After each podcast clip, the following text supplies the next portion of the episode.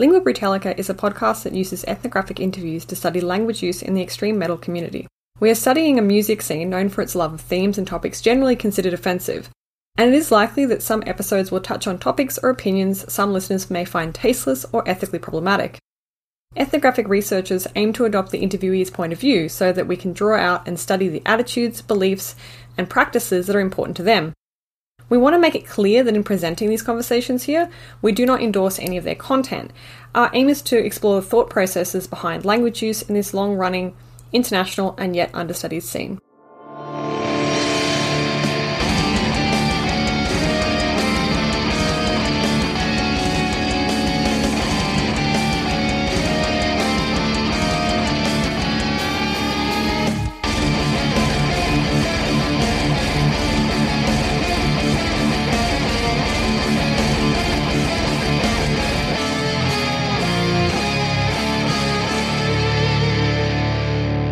Welcome back to Lingüa Brütallica with me, Jess Crook, and my co-host Wes Robertson. Oh, hi. On this wonderful episode, we have uh, with us today James McBain of Hellripper. Thank you for coming on.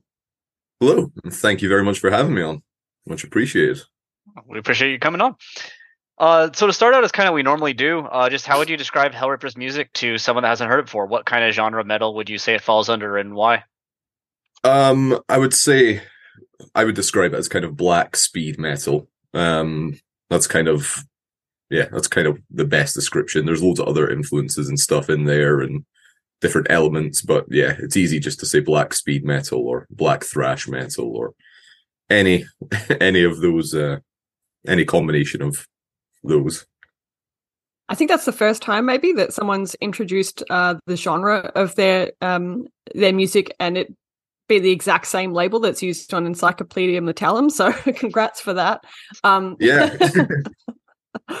um, yeah, maybe like uh, you can tell us like uh, when you first started kind of developing this band, like is that the kind of style that you were kind of already into, or was there a particular kind of reason that you gravitated towards like developing music in this style for you know your own purposes?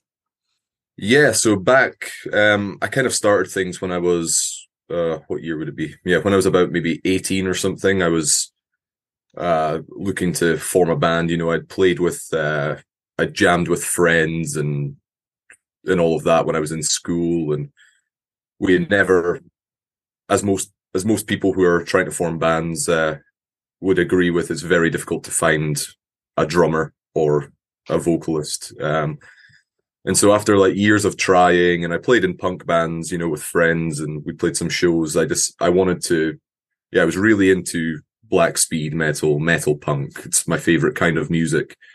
Um, bands like Toxic Holocaust and Venom, Sodom, uh, Kreator, any of that kind of stuff.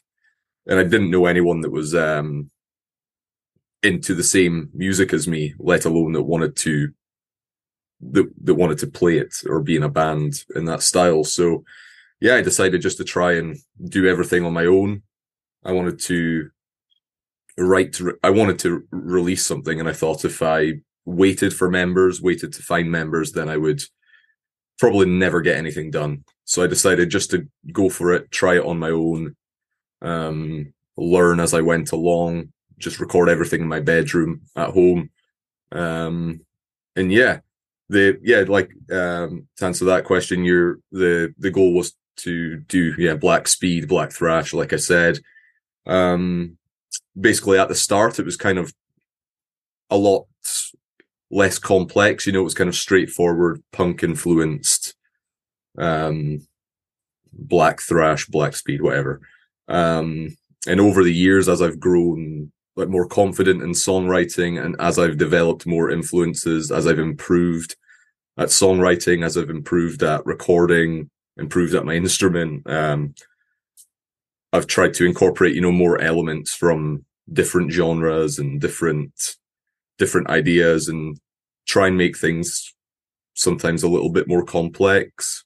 Uh, not always. It's sometimes fun just to go um, back to basics and uh, do things that way. But yeah, it's yeah, basically just trying to put everything that I like and everything that inspires me into this one package that just so happens to be kind of fast metal at its core. So when you were kind of exploring these genres early on, um, were you kind of doing it alone? You said you didn't know many people that were into the same music. Yeah, so everything uh, is still done by myself. So yeah, it was uh, just a matter of yeah. I lived in um, Aberdeen up in Scotland, um, and at the time I was like getting into this. I was, I think maybe yeah, seventeen or something. So I didn't. I wasn't. Um, I wasn't allowed to go to some shows, you know, because of the age restrictions and so I wasn't really a part of my music scene and I didn't really know many people. I had like a couple of friends at school that were into metal, but um, either not the style that I wanted to play or they didn't play drums or they didn't, you know, share share my ideas or whatever. And so yeah, I just out of necessity really, um, I did it. I decided to do things on my own. If I had if I had the choice, I would have had a full band, but I'm in hindsight, I'm glad because yeah, I've been in bands and I've do this on my own and I much prefer working this way. It's a lot it's a lot easier for me. It's a lot more you know, I can it's all my ideas. I don't need to adhere to other people's schedules. I don't need to you know, wait for other people to do things. I don't need to do things that I don't want to because the other people want to. Mm. Uh, hmm. you know, just there's no arguments, uh, or you would think there's no arguments. Uh, yeah, so it's just an easier process for me, just doing everything by myself, just kind of being at home, writing, recording whenever I want, you know, at my own pace.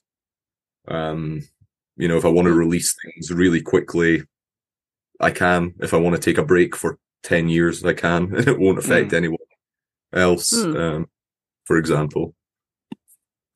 So, is there anything in particular about like black and speed metal specifically that attracted to you? Like, you know, um, is, is there a reason why you've gravitated towards those styles as opposed to, you know, death metal, let's say?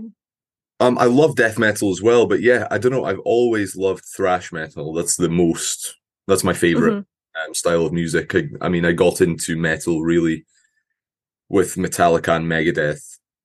So I guess that kind of uh, started things off. And then yeah, I got into just just as I was uh, growing up and getting into metal. It was around the time where there was the kind of new the thrash revival and the new wave of traditional metal were going on. So as I was growing up, the the bands that were gaining popularity were like um, Havok, Warbringer, Evile, Gama Bomb, um, Steelwing, Enforcer, all this kind of stuff, like kind of yeah, heavy metal, most of it fast metal and stuff. So I got into it um as I was kind of yeah, just developing my taste, I think. And yeah, something about the um the kind of first wave of black metal kind of inspired stuff appealed to me because it was very um it was a lot it was a lot less complex than a lot of thrash metal you know even like bands like metallica and megadeth and things like that that it's quite demanding quite some things are quite technical and difficult to play. Um and a lot of the bands that i liked were yeah toxic holocaust midnight um yeah, stuff like that, where it's a, a little more, uh, a little less complex to play. It's very straightforward, more punk influence, like I mentioned. Um, and I wasn't, I still am not, but I wasn't the greatest guitar player or anything, uh, especially at the time. And so it appealed to me that you could do things in a, in a, without being as good as Dave Mustaine or Jeff Waters, for example, uh, at guitar. Um, especially in terms of lead guitar. I was never a lead guitarist, and when I heard some of these bands, either the the guitar solos were quite basic, or there were no guitar solos, which was appealing to me because I thought you needed loads of guitar solos. You need you need to be technically uh, proficient. You need to be amazing, you know, at the instrument. So I think, yeah, that appealed to me. The kind of DIY nature of it as well a lot of it is recorded in in people's rooms or home studios or uh, or whatever, and a lot of it is just one man bands as well. You know, like I mentioned, Toxic Holocaust, Midnight, uh, Bathory, and you've got Darkthrone, who are the the two of them, and they kind of do everything DIY as well. So Mm. yeah, a lot of just yeah everything in the genre kind of uh, appealed to me, and it was yeah, it just made me think I can do this. Uh, like yeah, you can do it, um, regardless if you're amazing or the best instrumentalist ever or whatever. So so far you've been talking primarily about you know the the sonic qualities of these genres and like the difficulty. Did you have any interest in, or did you pay any attention to uh, what the lyrics were of these bands at the time you're getting into them? Um, not so much. Um, I'm trying to think. Um, I mean, I think I always kind of like the dark. You know, usually it's um, a lot of the the more black metal side of things. A lot of it is kind of more, you know, co- uh, extreme.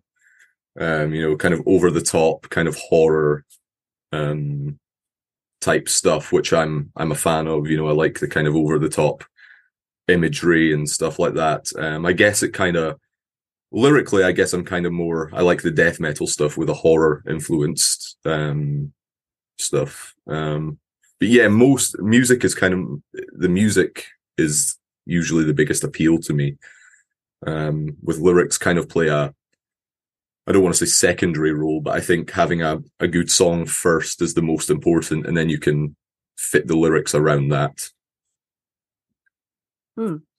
And so, you know, even if lyrics are considered more secondary to the to the music uh, for you, do you think you have a sense of like what makes for like good lyrics and bad lyrics on a kind of general sense?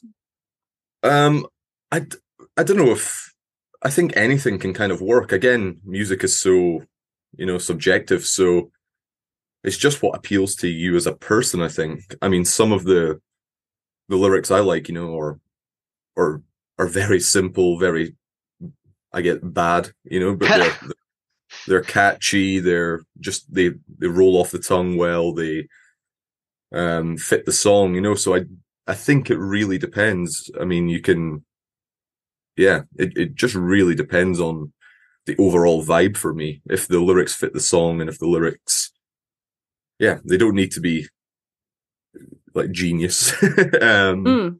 and I'm, and I'm for sure, you know, like not, I'm no Dani Filth or whatever. Like I'm not a, a, great lyric writer, I would say. I just try and uh, write what I think works for the song. Um, I do try and make the lyrics interesting, um, or a little bit different, or something. Um, but yeah, sometimes it is fun just to kind of go, you know, back to basics and just uh, over the top kind of nonsense. Um, yeah. Well, how about can we ask specifically about like what would make for like lyrics that would you know be, I guess, less appealing to you? Like you know, if if anything can potentially be appealing, like what Yeah. would be like the kind of qualities of lyricism that you would find kind of, I, I guess, a turn off? Yeah, well, you mentioned Um, fitting. Like, what would make it not fit?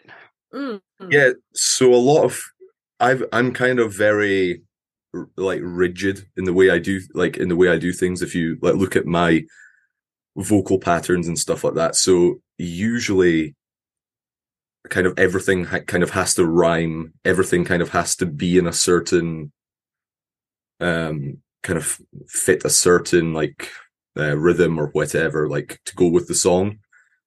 Um, so I don't, I've never been turned off by like, um, any lyrics, like just if, just because of how they're like written, um, other than if it's like, you know, ridiculous, uh, Nazi stuff. I'm not gonna, I'm not gonna listen to that shit.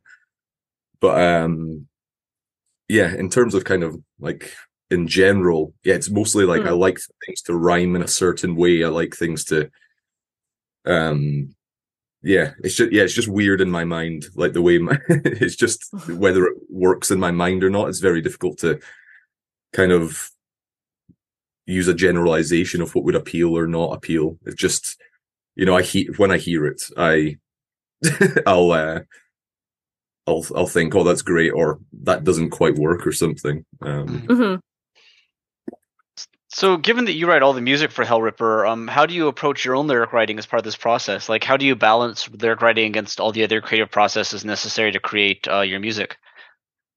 Yeah, so usually the music is written kind of first, um, and I don't start lyrics until like everything is recorded, basically. Um, that kind of gives me, um, but because then everything's kind of set in stone or basically set in stone, and then I can write the lyrics around the music. Um, I have tried writing lyrics before um, everything was done in the past, but yeah, things change with the music, or sometimes you know you have to the lyrics don't quite fit, like I mentioned, so you've got to kind of change things, um, etc. So yeah, usually when everything is done musically is when I kind of start writing lyrics. However, I do some I usually have like an idea of a song title or maybe a chorus idea or you know just some like just some small idea that I want to include with the the vocals with the lyrics um and I kind of have that in the back of my mind and um yeah it's yeah the process is kind of it really depends on the song I guess but yeah usually there's a song title or a chorus idea to to kind of base the lyrics around as well you know um so while I'm writing a song I'll have the music for the chorus for example and then I'll have the idea for the chorus there, and then I'll know what the song is about. Um, if I'm making any sense there, and then once everything is done, everything else gets added, um, so that things can fit properly. Hmm. So before we dive into your lyrics more specifically, um, there's something we kind of always ask in this podcast, which is where do you kind of stand on the debate or the you know style in metal, where uh, if extreme metal lyrics should be viewed as kind of escapist fantasy and entertainment, uh, or if they're like a true reflection of the artist's own views, politics, and identities. Uh, you have lyrical themes uh, that include um, you know things like evil, death, black magic, Satanism, uh, anti-Christianity. Is this just representing of the theme of you know Hellripper with with Hell in the name, or yeah. are these themes and stories meant to connect with your personal beliefs, opinions, or issues in the real world at all? Yeah, it's just to go with the music, uh, really, for me. I know there are people that, you know, have their, like their lyrics are a true reflection of like their beliefs or whatever. But uh, for me, like I say, for me, I'm more of a music uh, orientated person. So the lyrics kind of I, I don't like saying come secondary because they they are an important part of the song, but they, you know, they the music is the most important to me, and then the lyrics kind of fit the music for me. So I think black speed metal, the music that Hellripper plays works well with dark lyrics or horror horror movie hmm. type lyrics or um yeah just the darker side of things lyric lyrically um so yeah, for the most part, it doesn't. Uh, yeah, uh, represent me as a person. but yeah. So I mean, not not to be like you know I don't believe you or anything like that, but I'm I'm just curious. There's a lot of discussion in your lyrics, as we'll get into, about you know um uh bad things happening in churches, bad things happening to Christians specifically. Does this not in any way reflect uh, reflect any kind of um personal uh tint towards religion or? I mean i'm not a fan of religion. Um uh, i mean that's yeah i'm just not a fan of religion but i get mm-hmm. it's it's uh it's black metal. It's mm. the kind of you know being influenced by yeah like i mentioned bands venom toxic holocaust and uh whatever. Like if you read some of their lyrics it's extreme just you know over the top. Again it's kind of like horror movie style. Um just over the top. Some it's just yeah, sometimes it's just really fun to write over the top, ridiculous uh, stuff.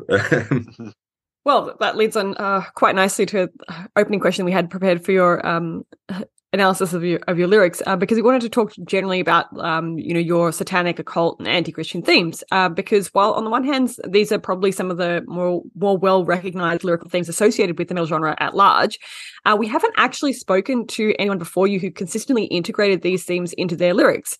Um, so we wanted to ask like you know beyond just um, the kind of relationship that you see between your music style um, and these kinds of themes like is there anything else that um, has kind of led you to uh, use these themes and um, you know make them the center point of your lyrical content to be honest, not so much. Um, Hmm. Again, I think if you at the start, I was very, very much kind of trying to figure out what I was doing. So if you listen musically, lyrically, um, like I mentioned before, it's a bit the music and stuff. Everything's a bit less complex. Um, some of the lyrics, um, they're very kind of basic, which is what I was going for. But also, I was kind of just you know figuring out how to write songs and figuring out how to, yeah, just figuring out how to do everything. And I think if you kind of go through everything in chronological order, things become a bit more. I kind of found my way uh, or found, like learned improved it, it kind of in most aspects. And so you see things getting a bit more i don't want to say experimental but a bit more different um a bit different to you know i'm exploring some different things and musically there's more influences coming in. The songs get a bit longer. If you even look at the the lyrics and things like each line is a bit longer. You know there's more lyrics Mm. um, on every Yeah. track. Um and so yeah as i as i've gone kind of over the years i've kind of tried to develop my own kind of um i don't want to say niche but my own my own kind of uh, i guess personality i guess. And so with the latest album and even some songs from the previous releases um though not as um prominent as the latest album i've kind of tried to explore um the darker side of scottish stuff which is hmm something that uh, relates to me a little bit more um, with the being from Scotland, of course, and kind of adding the the Hellripper twist on the kind of darker side of Scottish folklore or Scottish um, events. You know, for example, like uh, yeah, taking things like the Knuckle of E and stuff. You know, these uh, creatures and stuff from Scottish folklore and all that kind of stuff. Um, so I am trying to, you know, develop a bit more, make things a little more interesting lyrically, because as much as I love being over the top and rid- ridiculous, there's only a certain, there's only, you know, you can, there's only a certain amount of times you can, uh, write an over the top, um, track about Satan rising and, and killing everyone and stuff. So I do try and do things a little bit differently now. Well, we'll put a we'll put a pin in that uh that Scottish Mhm. discussion because uh we we're, we have a we have a quite a number of questions about that. Uh, but there, there's one uh song that kind of I guess like for me reading your discography, even um like there's definitely been a change as as, as you said, but it generally seems like you do kind of focus on this uh kind of medievalish uh maybe fantasy um framing where everything's kind of like pre-modern and, and dark and you know uh gritty in that way. But there's one song in your discography which doesn't do that, um, and that's from the 2016 compilation "Complete and Total Fucking Mayhem," where you have the song uh, "Nuclear Hell." Um, and this one with lines like "Atomic power signals the end of us all" is clearly set in the modern day. Um, Was this song one that stood out to you when you made it? As in, like, did it feel experimental? And given that none of your work since then has been clearly set in like, uh, I don't know, horrors that exist in 2023, um, is it an experiment that you were kind of unhappy with the results of? Uh, no, yeah, that one was like like I mentioned again. A lot of my influences, a lot of, for example, Toxic Holocaust. That's basically their whole um their whole thing, like the the nuclear the nuclear war thing, um, and a lot of D beat bands, Swedish D beat, and uh, just punk in general, crust bands, I guess. Um, kind of focused on those themes, and that was a one of the songs from early on. I guess it was one of probably one of the first, yeah, first 10 written or something. I can't remember. And so, yeah, I wasn't really, I didn't really have the, the evil, the satanic, all that kind of stuff. I didn't really have that as a, as the thing yet for Hellripper. And so I thought, let's try something a bit different. I'll write, um, a track influenced by, you know, another, another topic. And, uh, yeah, it was just, I think it's a cool song. It's just not, I think I found the the kind of themes that I wanted to explore with Hellripper kind of afterwards. I just kind of decided to focus on that. Um, yeah, that's yeah, basically it. Um, it wasn't really that I had a problem with it or anything. It was just that I, I think the other stuff suited me better and suited the music better. All right. So, um, many of the Australian bands we've interviewed thus far have kind of actually uh, specifically mentioned a disinterest in kind of the evil and satanic themes. Um, and we've, you know, had uh, people suggest that that stuff's kind of old hat. Um, are you aware of these kind of perceptions? Like, do they affect your approach to the same to these themes in your lyrics? Uh, like, do you ever feel pressure to do kind of evil satanic things in a new way, or like any worry that it comes off, uh, you know, like a bit archaic given where the genre's kind of yeah. been moving these days?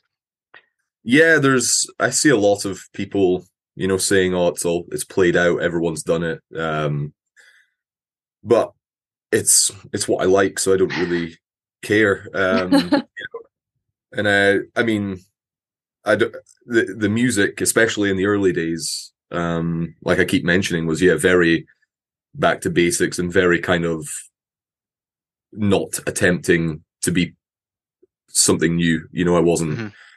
Uh, I'm not. Ex- I'm not like a prog experimental whatever kind of band. It's kind of black speed metal, thrash metal, punk, very kind of in your face kind of stuff. And so yeah, the lyrics kind of yeah, it's what I wanted to do. It's what I thought fit the music, and so that's what I did. Um, however, yeah, once you get to the new album, I did not through pressure from anyone else or or anything, just out of kind of wanting to try something new myself is why I brought the Scottish element in uh, to just do something different, I guess. Um, like I said, there's only so much that you can. There's only so many times you can say the same same thing or say similar things, you know. And so, yeah, I wanted to bring in something different just because I, I thought it would be, I thought it would be, would be good. I thought it'd be a little challenge, mm-hmm. uh, you know, to kind of bring in the Scottish theme, but kind of stay within the Hellripper, um, kind of style. You know, I'm even with the new album, it's kind of, it's still the same thing, just in a Scottish context, really. Uh, Mm-hmm. So, um, yeah.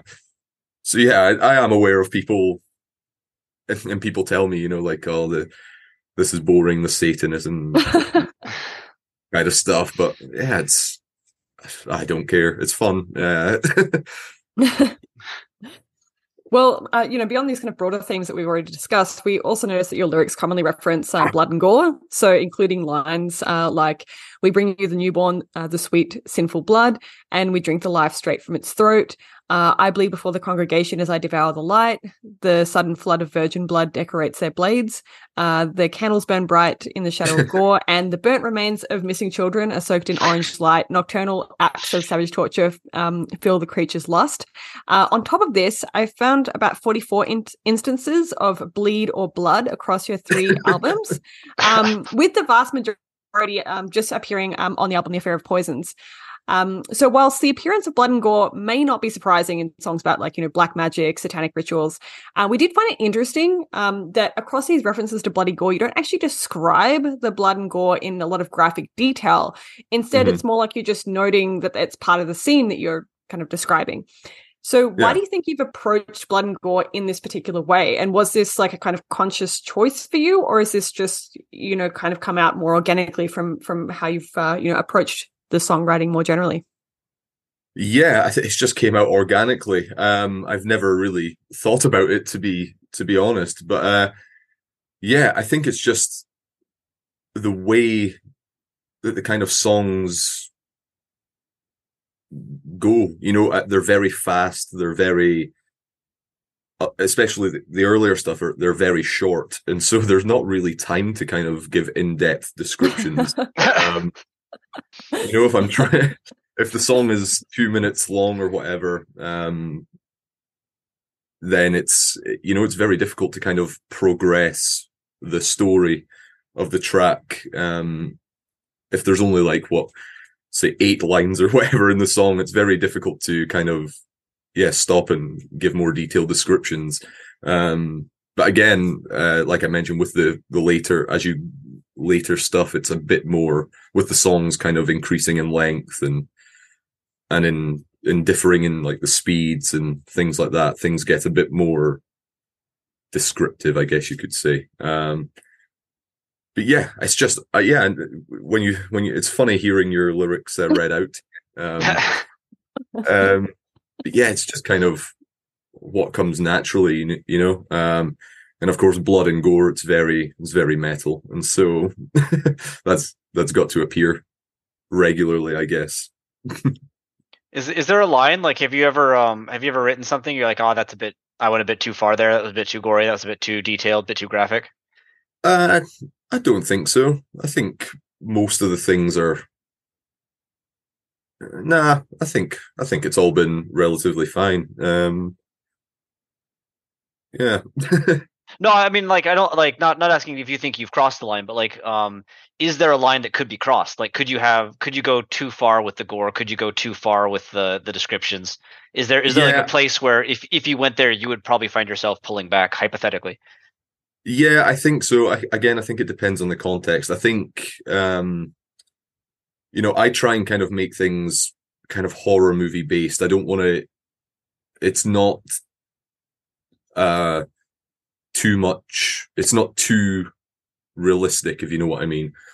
There are a lot of bands, you know, say like um in like some of the like the extreme brutal death metal genres who kind of go a a bit too far with the the realism for me mm-hmm. um mm-hmm.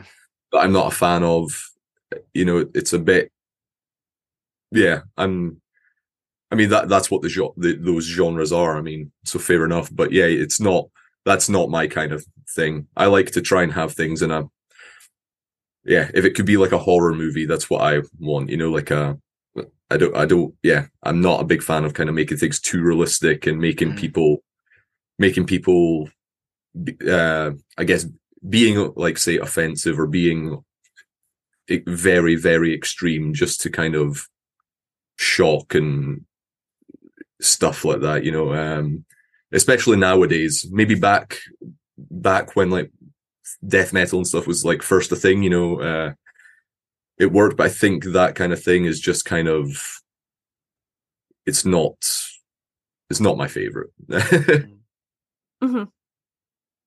Well, another kind of motive that we notice along many of your songs uh, is the reference to women or feminine figures, either like within part of the song or kind of as a metaphor. Uh, for instance, in the song From Hell, you open with, uh, I am the mutilator, I'll cut the bitch and watch her die. The affair of poisons begins with the child is ripped from the room of the whore. Uh, Beyond the covenant, covenant walls has repeated lines, fornicator, a sacrilegious bitch with the serpent in her eyes. Uh, the song Blood Orgy of the She Devils delivers the same refrain as the title. Uh, hmm. Spectres of the Blood Moon Sabbath describes the coven bark, the matriarch anoints the staff of flight, uh, and the hissing marshes focus on a seductress infernal as she twists into form. Then Poison Womb describes, well, uh, of course, the title and also uh, the Black Majesty matriarch. Uh, and you have song titles like uh, Necro Slut on some of your earlier work. Um, and then you also have two songs that explicitly reference a woman from history, uh, as the song uh, Demdike is about one of the Pendle witches tried in England in 1612, and the mm-hmm. song mm-hmm. um, Anneliese describes Anneliese, uh, Anneliese Michel, a yeah. woman who underwent 67 uh, exorcisms. Uh, and additionally, there are six distinct songs on your left two albums that reference wombs, uh, eight, 11 instances in total. Um, and although, of course, wombs aren't like the exclusive possession of women, they often are collocated with women and used as sort of a metaphor for the feminine. So I guess why do feminine figures and physical attributes appear so frequently as a theme throughout your lyrics? Yeah, so I think um, quite a few of the, the ones you mentioned there are based on uh, either uh, like like you say like true true events or whatever, or films in some form. Um, so the affair of the poisons is based on the the the, the historical French event of the same name. Um, From Hell is based on uh, Jack the Ripper. Mm-hmm. Um, um, I can't remember what else there. Um, Poison awesome. Womb is is based on um, the last uh, person to be imprisoned under the the Scottish Witchcraft Act for fraudulent claims. Um, so a lot of it is kind of based on, yeah, actual events or actual people or inspired by films. And yeah, a lot of the the themes, yeah, are that I like to explore are like witchcraft and things.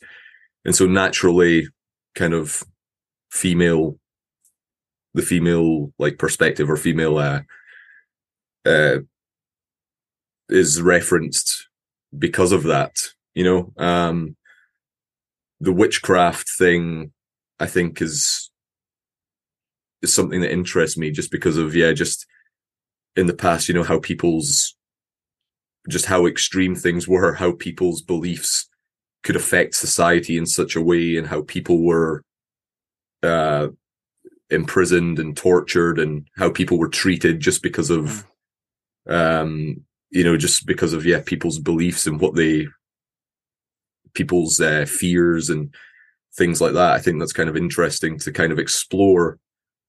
And you can also frame that in a horror context. I mean it's a brutal theme in itself but you can also make it more theatrical um depending on how you do it um so yeah um, just that's basically it. For example, it, for for that, it's not really a.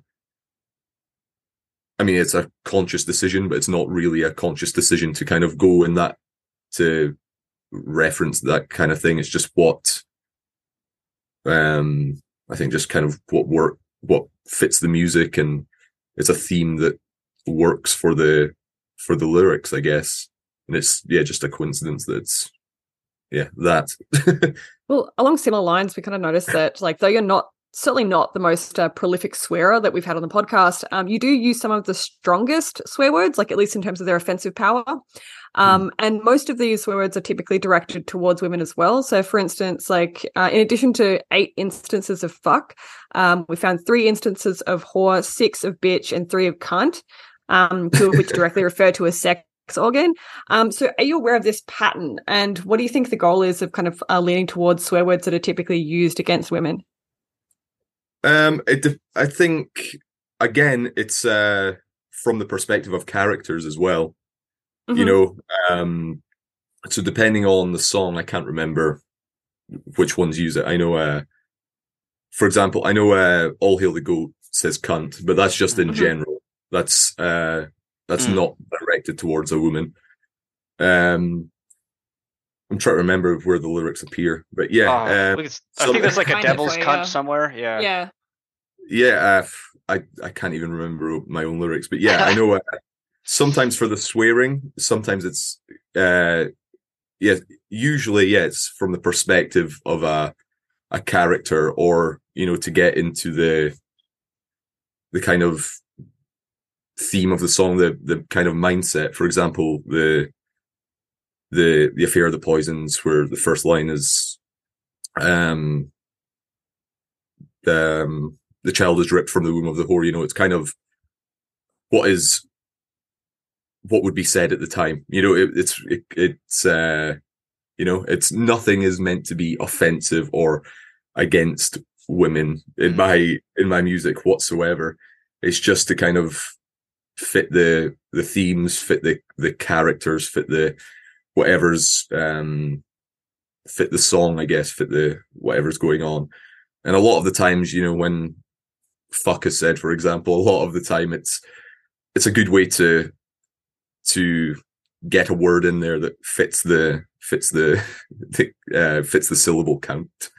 So mm-hmm. uh, yeah. yeah, it can be a great um yeah, just something to put in there to give it extra aggression or um or whatever like that. Um yeah. I mean, I like, just checked. Um, oh, uh, sorry. sorry. Go no, go ahead, Joss. I was just gonna say I just checked uh, the instances of cunt if you're interested. Um, so like yeah, one um that you mentioned. So one's from Savage Blasphemy. That's you know not necessarily like directly it doesn't seem to be directed towards women just because it's uh, crucify the pious cunts and and drink uh, drink the blood that's spilled. Um, yeah. Um, but they th- the one re- referencing like sex organ was um, 666 serpents rise from the cunt of the beast. which is from Oh, okay, yeah. Womb. Yeah. Yeah, yeah, that was uh yeah, that was just a line that came to me, yeah. Uh, As they do. like I say, Just That walking was, down the uh, street whistling. yeah, that was uh, one of those instances where I had an idea for a chorus, and it was just kind of, yeah, that was one that I was like, this is a, it seems a bit over the top, it's a bit extreme, but then I thought, yeah, it's, uh, that's, it's, it's black metal. We can, Mm. we can do that. Yeah. So yeah, Like, I mean, to be clear, we're not coming at this from some kind of like moralistic perspective. Like, James, No. why are you, why are there so many naughty words on your um on your music? But like, yeah. you know, uh, there the use of like cunt in in black metal and stuff like that is something you see. Uh, the, you know, the the references, especially like female sexual organs, uh, entrails ripped from a virgin's cunt, for Yeah, yeah. instance. Um, I guess like just uh, not to put you on the spot and make you like you know explain the entire genre. Uh, but why do you think like why do you think it's all that way? Why is there no references like cocks? just put it Um, bluntly. I've got I've got a few of those, you know, uh, priests getting uh, tortured and stuff like uh yeah, I don't know, but for I've got no idea, but for me, you know, I mean, I'm from Scotland and so first of all, cunt isn't really a a word that is that everyone says it. a Um, linkage between our um our cultures, yeah. yeah, Yeah. exactly. So it's it's not as shocking to me. Like um you know, yeah, you'll just you'll call your friends cunts and stuff like that. It's not really a shocking word to me. So I guess I come at it from a different Mm. um perspective or different background than than a lot of other bands. I don't know. Well, I think it's Um, just interesting because like cunt is used in the same way in Australia. Like you call your mates cunt and stuff like that. That's Yeah. very common. But um, what's kind of interesting is though, like it's I've never seen cunt in an Australian lyric. Oh yeah, Yeah. yeah, that's true. yeah. I- Except I well, don't- oh, except for some uh some bands that, you know, uh, are maybe not worth uh Well, what bands we wouldn't have on this podcast? Yeah, I guess, bands that wouldn't be on it's the not- podcast, yeah. not worth talking about. Yeah, true, true. Yeah, I mean, I don't know. It's just something that I think fits the lyrics. There's no, you know, there's no malicious intent on my on my part. There's Mhm. no. I think it, yeah, like I say, it fits the characters or it fits the like the the the narrative or whatever of the song. Um, there's certainly no. I'm not trying to, uh, you know, offend everyone or whatever. I'm not Mhm. trying to do anything like that. It's just, yeah, I don't know. Well, like one thing we also kind of saw in your lyrics is that while there is, you know, definitely some uh, violence against women in, in the portrayals that kind of follow again, like this, it's nothing new in, in death metal. Cannibal Corpse is fucked with a knife. Songs like that have been around for for decades. Um, but yeah, well, you do have uh, figures in your songs that are the victim of violence and bloody ritual, as in lines like uh, "virgins defiled as they beg for their life." And other Yeah. times, and and not unfrequently, uh, the women that appear in your songs are the source of wor- uh, worship, as in "Speak, O goddess of demise, of secrets untold, vomit the soul, O bless us tonight," or even the request "Withered hags, sing your sink your claws into me." Um, Yeah. Was this combination of feminine figures being portrayed like on one song as powerless and another song as extremely or relatively powerful, um, like an intentional back and forth? No, uh, this is definitely some analysis here. Um, no, it's like I say, most of my things are basically just, uh, it's not that deep. Um, um, yeah, it, again, it just d- depends on the theme of the song. You know, sometimes it'll be yeah, worshiping um a goddess or or whatever, or you know, an all powerful witch or whatever, and you're worshiping. Other times, like I say, a lot of a lot of it is uh based on historical stuff. So you know, you've got witch burning and uh sacrifice and stuff like that. So those are like true events that happened and uh yeah, there's violence towards everyone, you know, in my music. It just depends on the theme. Um um yeah, it just depends on the theme of the song really. Um um yeah, it's not that deep. There's no uh, kind of uh, thought of uh kind of going back and forth and stuff. Well, just as you said that, I think it's uh, a good point in the interview now to ask you to prepare yourself for some extremely specific questions about your lyrical style. okay, here we go.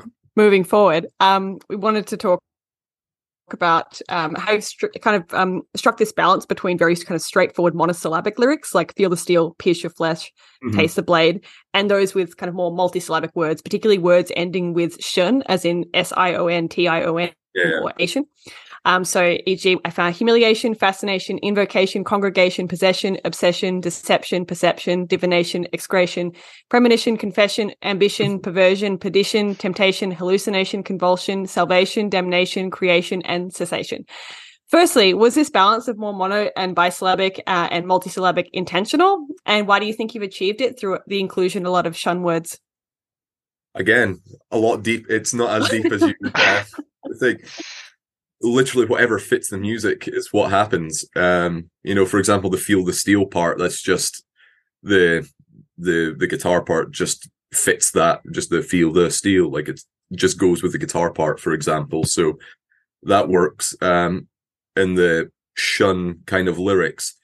That's I've never. Again, it's funny hearing everything read out to you. Do you realize how uh, how much you do something or whatever.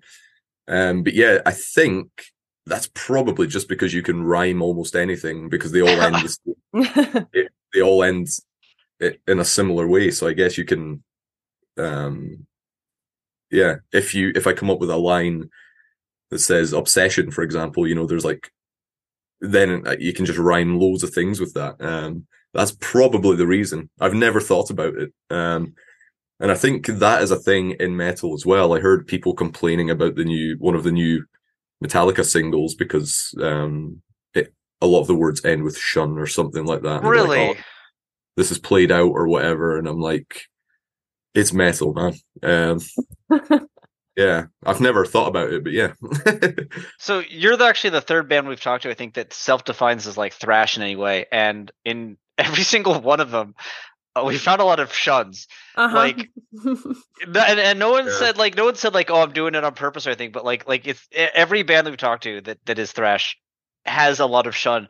Is is it like a? Do you feel like it's a thrash thing at all? Like in Metallica, right? That's a thrash band. Like like is Yeah. shun a? If you were listening to a death metal album or like a pure just a straight up black metal album and there was shun everywhere, would you be like surprised? Um, I- I've I've really never thought of it in general. So it may be it may be everywhere in black and death metal, for example. I've got no idea. Um, I've never thought about it. It was just when you said it there, I, I saw a comment on the Metallica Mm. thing a few months ago, and I thought, okay, fair enough. Uh, I would have never noticed it myself. Um, but yeah, it it wouldn't it wouldn't surprise me at all. I mean, it's it's lyrics, and more often, I mean, metal is not known for the most part for having like groundbreaking lyrics and stuff. You know, depending on the band, most of most of the stuff that I listen to, you know, the old school stuff anyway, it's kind of I think they share similar views to me that the the lyrics kind of fit the music and uh and yeah, just whatever comes out comes out, I guess. Um but yeah, it's interesting for sure. Um that everyone kind of follows these patterns. Maybe we got it from someone, you know, maybe bands in the past have used it loads, used these patterns loads, and it's just kind of subconsciously became the thing. I don't know. Well, something that uh, I think Andrew Hudson of Harlott mentioned um, was that having a lot of shun words uh, is not only useful for rhyming, which I believe all of the thrash bands that we've interviewed so far Yeah. do do um, Yeah. in their lyrics, um, but also that like they have a repeatable syllabic formula. Um, Mhm. You know, so it's easier than if you have a really fast like you know melody, then you can fit it Yeah. to that quite easily. Does that Yeah. you think play Yeah. into it? Yeah, I would absolutely say so. Um, yeah, again, most almost every lyric is because of the way that it has to fit in the music. So, yeah, just because of the way you can rhyme them and yeah, say them kind of yeah, da da da da da like that. Um, yeah, it. I guess yeah, those kind of words are very useful for fast music, especially you know when you're playing at like 200 BPM.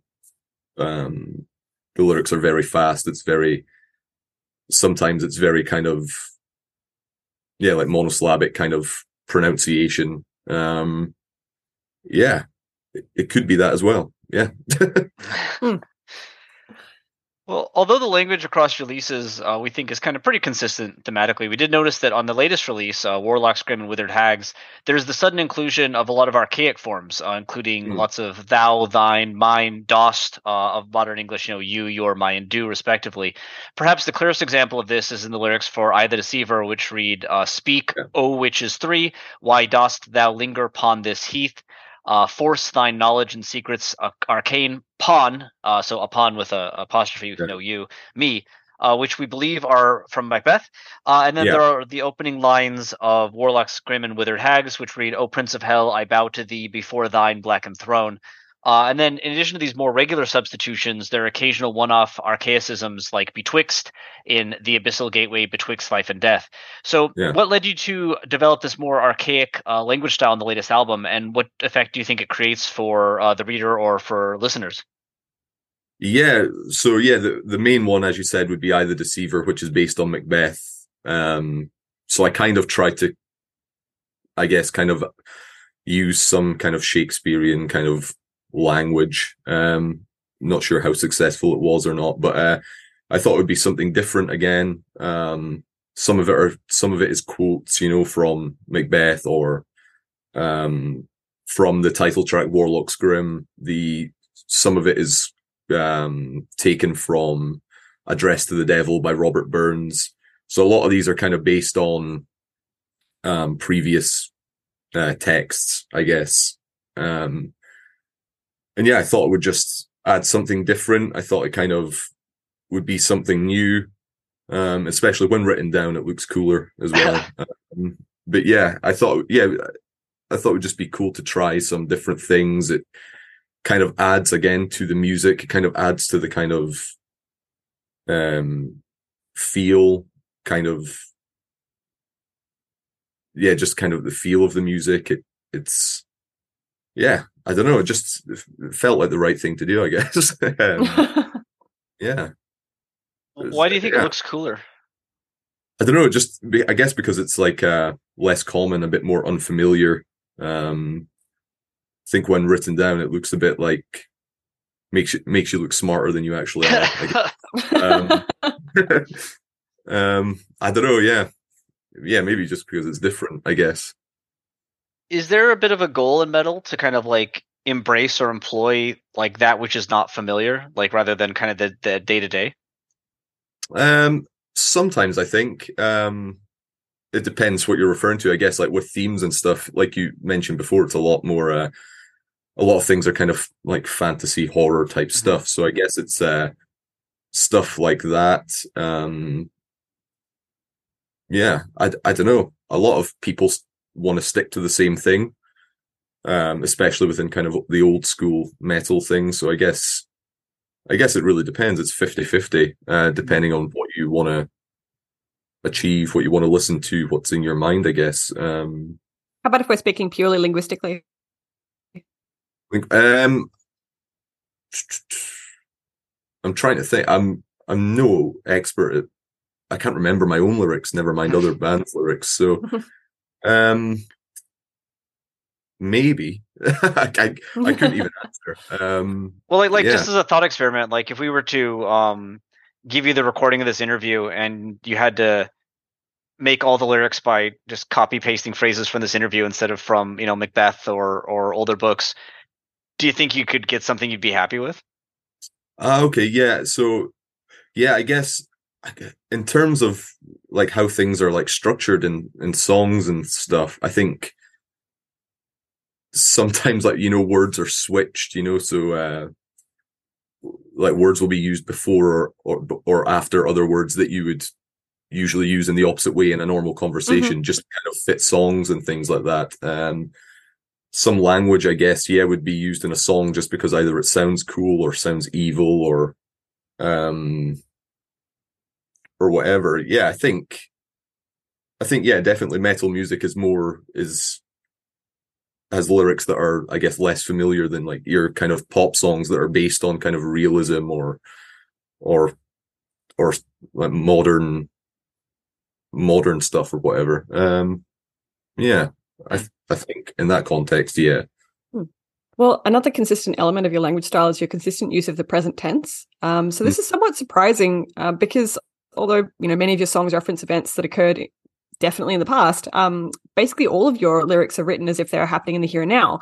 Um, okay. So, just for an example, your song Anneliese um, re- references, you know, Anneliese Michel's experience of the 67 exorcisms that we mentioned earlier. That was in 1975, 76, I believe, um, which is obviously an event very much in the past. Uh, but the lyrics read, tearing, uh, tearing the crown of roses from the claws of the priest, delusional diagnosis, a victim in the hands of the beast, out from the fires of hell, six demons enter the physical world, possessed by creatures below, decrepit, feeble, and hollow. Anneliese Michel, yeah. a vessel where the demons, uh, demons dwell. So this is very much kind of written as if it's happening in the here and now. So yeah. why do you think you tend to write from the present tense, even when you're writing about the past? And what would be different if these songs were to be written in the past tense? Um, yeah, I've never noticed that, but yeah, just thinking on it, there probably, I think it's more effective if written as if it's happening now. It's a bit, especially in the the genre of like horror, dark mm. lyrics. It's kind of, I think it's more effective. It's a bit, you know, scarier if things are happening now rather than, oh, this happened 50 years ago or whatever, or this happened however long ago, you know, like hundreds of years ago. Um, I think it's, um, just the style to write it as if, yeah, either like first person or if like, uh, as if you're present at the event or as if it's happening to you or or something like that. I think it has more of an effect rather than, you know, just kind of describing something that happened randomly, however long ago. Um, yeah, it's not. That's again, that's not really a conscious decision. I don't think. I think it's just the way, maybe just the way I write. Um, um, but yeah, I think. Yeah, I don't know how it'd be different if I wrote it as if it was in the past. Maybe yeah, it would kind of um I think maybe you would have less um, opportunity to kind of describe, you know, kind of, um, I don't know, like emotions or how you're feeling at the moment. It's kind of, you've got to kind of, this happened and then this happened. It's a bit, I, I think you can get more description. I think you can get more mm-hmm. um, immersion, I guess, if you write it as if it was in the present, I guess. Um, mm-hmm. maybe, um, yeah. You've talked a lot about like making the lyrics fit to the music, which of course you know is very very kind of uh, a bit vague and, and and very personal. Like what what what someone feels fits, you know, is going to depend. But do you think that like the present tense fits like the speed of what you're doing? Like more than the past would, I guess. Like uh, maybe like the past is old and slow. Uh, like the now is like you know yeah happening is there like am i just reaching for something that's not here there or, or does that like when you talk about for you what it means to fit the music does like the present tense fit the speed of what you're doing with with the specific kind of thrash speed metal combination? Uh, again, it's way deeper than uh, than I've ever thought in my life. Um, but yeah, maybe I don't know. Maybe I mean I I can't think, but maybe the words like needed to be used for past tense would be wouldn't fit as well or something. I don't know. Um, yeah, I haven't really given it much thought, but it's not really a um, when I say it has to fit the music, it's mostly if it sounds good. Um, that's basically the the ma- the main criteria for me is if the lyrics like kind of sound good within the song. Um, so I've never given it much thought. Maybe after this, uh, when I'm writing it for the next album, I'm going to be like in my own head, like, uh, okay, I remember this was uh, this was suggested, and then this could be the cause of this. And, yeah, maybe maybe we'll see a big difference or something in the the the new lyrics for things. Oh, um, oh no. no, we're we're just we're just observing. We're not supposed to be. Uh, I know. No, it's cool. It's cool.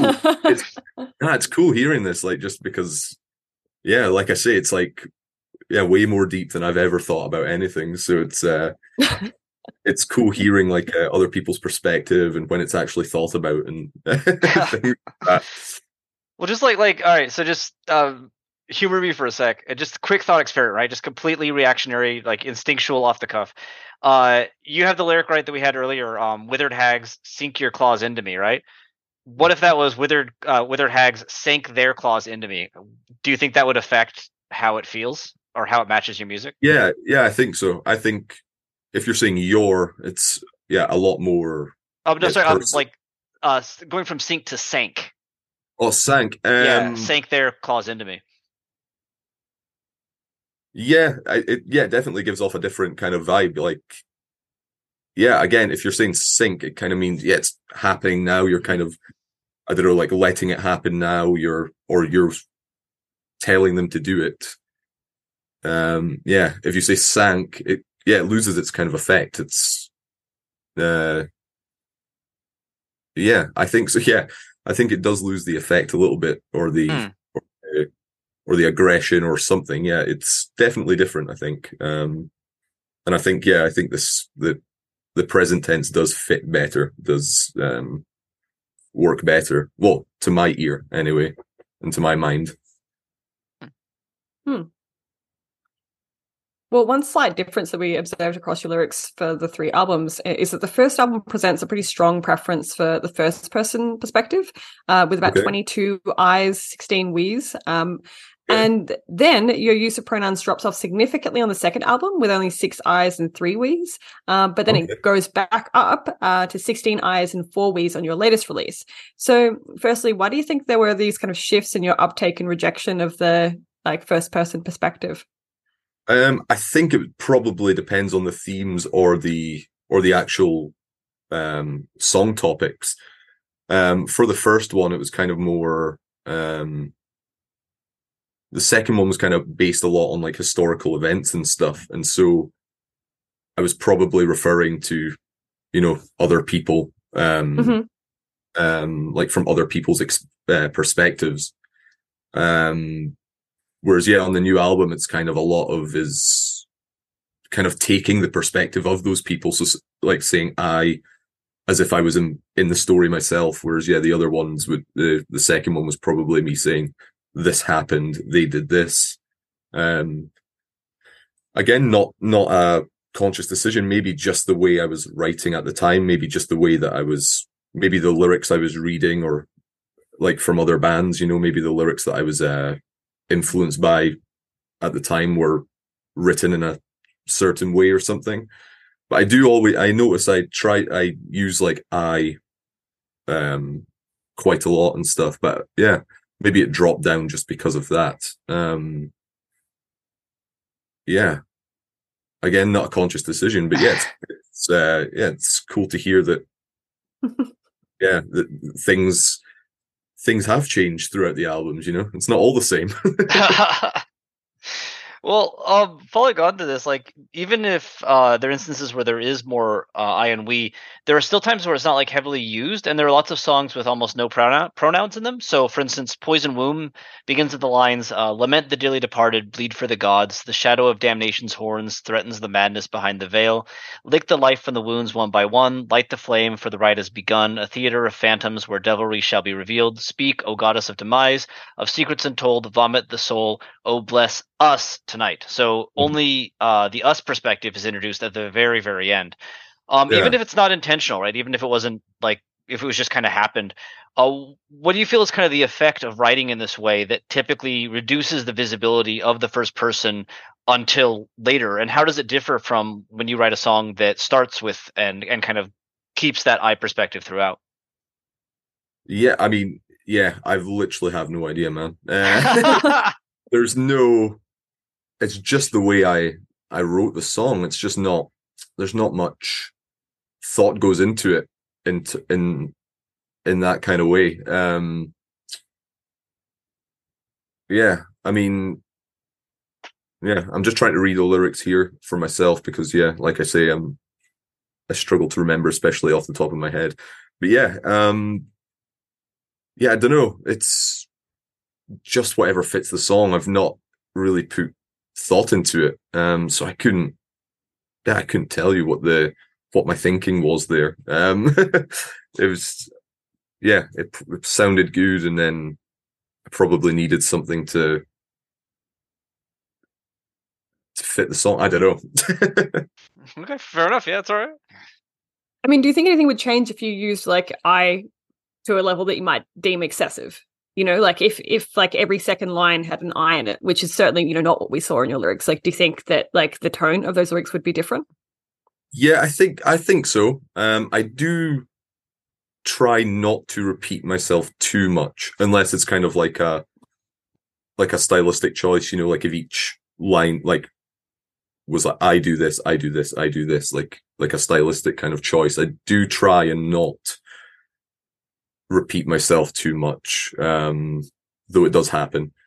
But um, yeah, um, I think maybe sometimes it would, with anything, with any kind of repetition, it can work in its favor or work against it. Just you know, it can either become boring or tedious or whatever, or it can kind of enhance things just by the way it's structured. I think. Um, yeah, it really depends. Again, I think each song or each piece of writing or whatever is depends on how it's used. It depends on the context. Depends on the uh, the final result. Depends on the the amount you know the amount of lines and things like that. I think yeah, it really depends on a case by case basis. I think.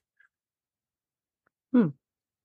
Have you ever, you know, while editing your lyrics, have you ever changed perspective? Like, uh, for instance, you know, when discussing an act of violence, have you ever been like, oh, it, maybe it started with I, and then you're like, oh, maybe actually I don't want to say that I did this, even though you know it's obviously not you in the song. Yeah, uh, possibly. There is a lot of changes that happen with the lyrics. Um, so if it was in that case, it would probably be because the overall perspective has changed or something, mm. or something later on has came in and have said, okay, this part can't be like this. This is first person. The rest of the song isn't like, mm-hmm. or mm-hmm. whatever. Mm-hmm.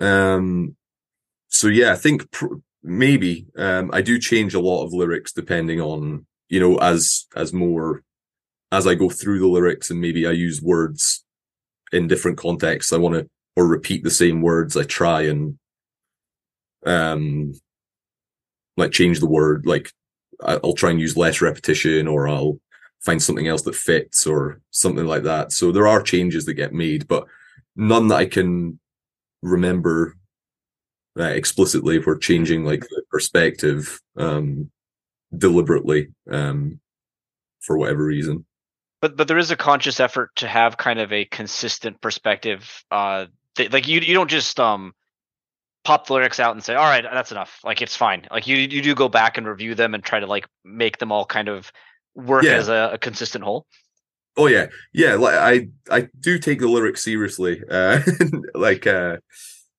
uh no matter what i might have said or whatever I, impression i may be giving off i do i do try and make them the best they can be um, and I do try and do some different things. I do try and make them fit well. I do try and make them read well, sound good, use like words that fit and things. I do take it seriously in that respect. You know, I want everything to be um, as as good as they possibly can be. Um, but um, yeah, um, the that's about it. There's not really a conscious decision to go in a certain perspective. It's just it's I try and make everything sound uh, sound good no matter what. Um, it's not really a perspective thing. Um, just as long as everything fits the song, as everything flows well, as long as the lyrics make sort of sense, I guess. Um, um, you know, and they fit the song. That's kind of what's important to me because like I say, yeah, it's music first, but the lyrics I do think are an uh, an important part of it, especially you know um, uh, when it gets to, for example, like you know a chorus or something. I think a song or even verses, but chorus for an ex- as an example because it's uh, the main part of the song, the main sing along part, if you will. Like, uh, mm-hmm. think the language used or the words used um, or phrases or whatever are important, you know, for people to sing along with. You know, if you're sometimes I like to like you know sometimes it's overcomplicated but for a, for a lot of like choruses and stuff you know for all hail the goat it's very simple you can sing along you can chant along it's very kind of basic you know um whereas if you have choruses where it's a bit overcomplicated there are loads of words which i do sometimes but um it's it's harder to sing along. It makes sometimes it makes the song less catchy. You know, people identify with certain uh, phrases or certain or the way that things are said or something like that. So so so that does play a big uh, part in in how I construct some lyrics as well. You know, you've I think for the most part, not every song, and but you, I try to have a catchy, relatively simple chorus or a relatively um sing along part or whatever. You know, um if that makes mm. sense. Yeah, is, that desire for catchiness and like the fans to kind of know your lyrics and maybe even sing them like live? Is that do you think that's a um a consequence of genre? Like you know when you think of say brutal death metal or technical death metal, even classic yeah. black metal, like catchiness is not you know uh, like yeah. if you like metal, it's catchy, but like it's it's not supposed to be about catchiness, right? It's supposed to be about being yeah. dark and grim. Uh, but like in thrash, like there it seems to be a bit more of that. Is is do you think that's like a genre thing, or or is that or am I overthinking?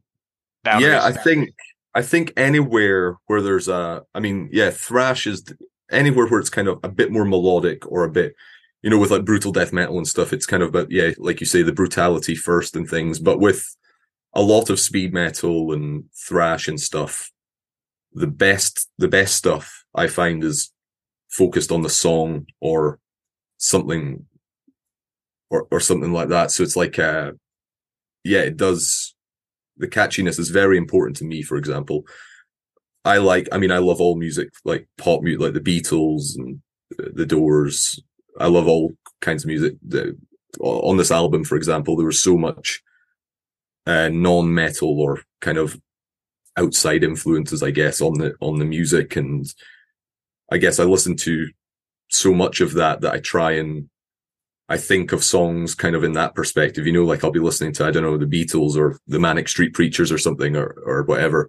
And I'll think, how can I do that in a context that in a speed metal context that how can I, you know, and that's sometimes a fun challenge, you know, just trying to, you know, you'll hear something cool in a, in a Beatles song or Elvis or something. And you think, okay, that's cool how he's done that. Um, how can I put that in a 200 beats per minute black metal screaming context, you know? So it's sometimes a fun challenge, but it's, yeah, for songwriting, I do focus on, I want a catchy song. I want a song that you can kind of, that you'll recognize that, yeah, a lot of times each song is different, of course, but like for the most part, it's, if you can kind of sing along with it, both in terms of the, the riffs, like if you remember the music, if you remember the riffs, and if you remember the chorus, for example.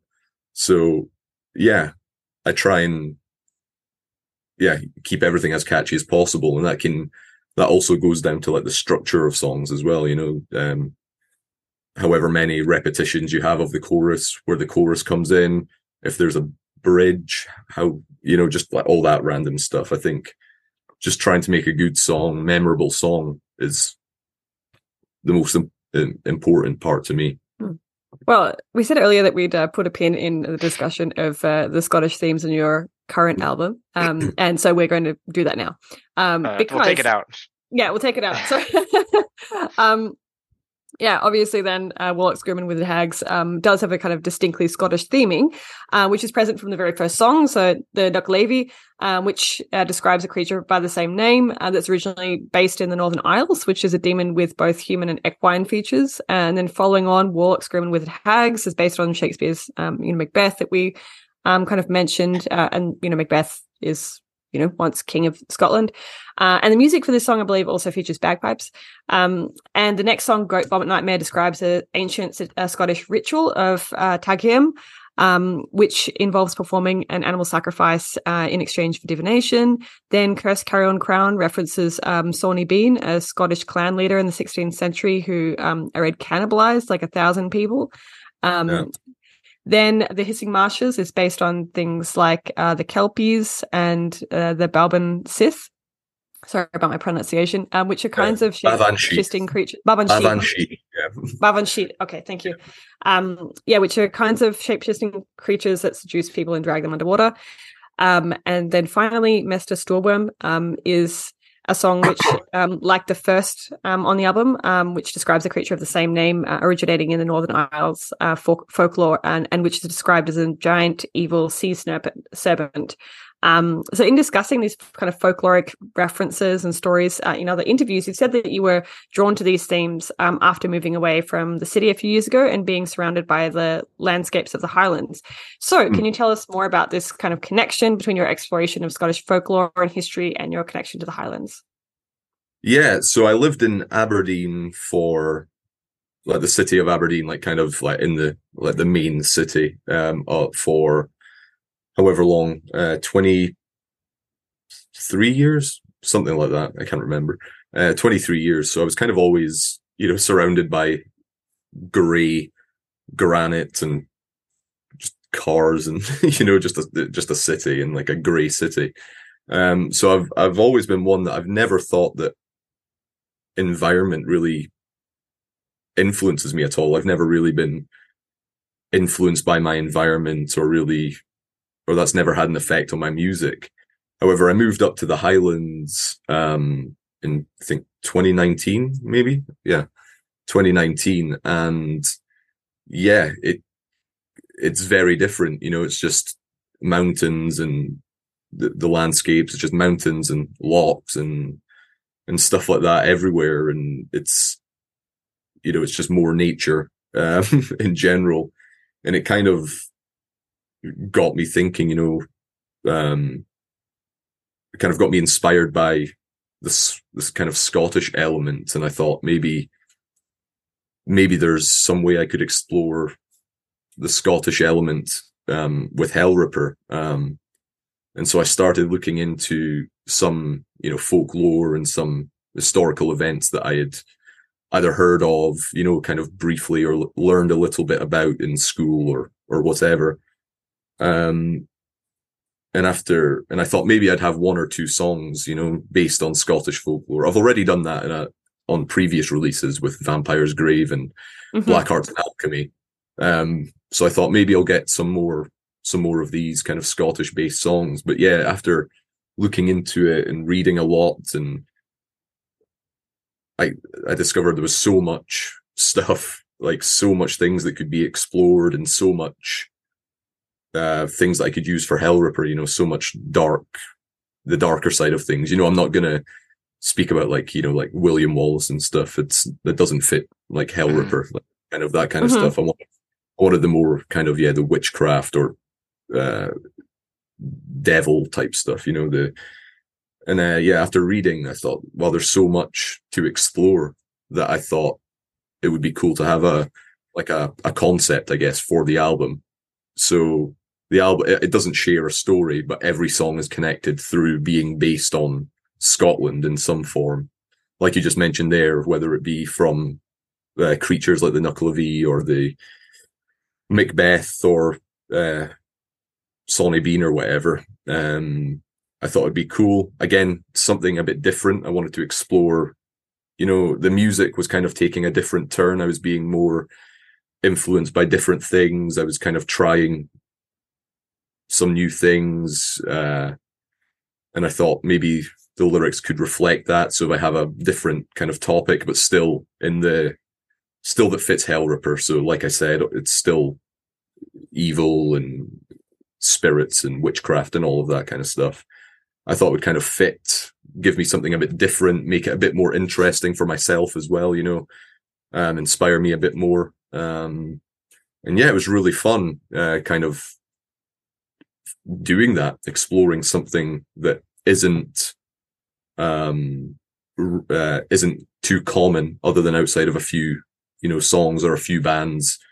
Um especially in the black speed genre there's not a lot of scottish themed stuff. So i thought it would be cool to just try something different i guess well interestingly we've spoken to several lyricists some quite recently, uh, based in New Zealand and Australia, who have similar experiences drawing lyrical inspiration from like physical landscapes and like natural environments that surround them.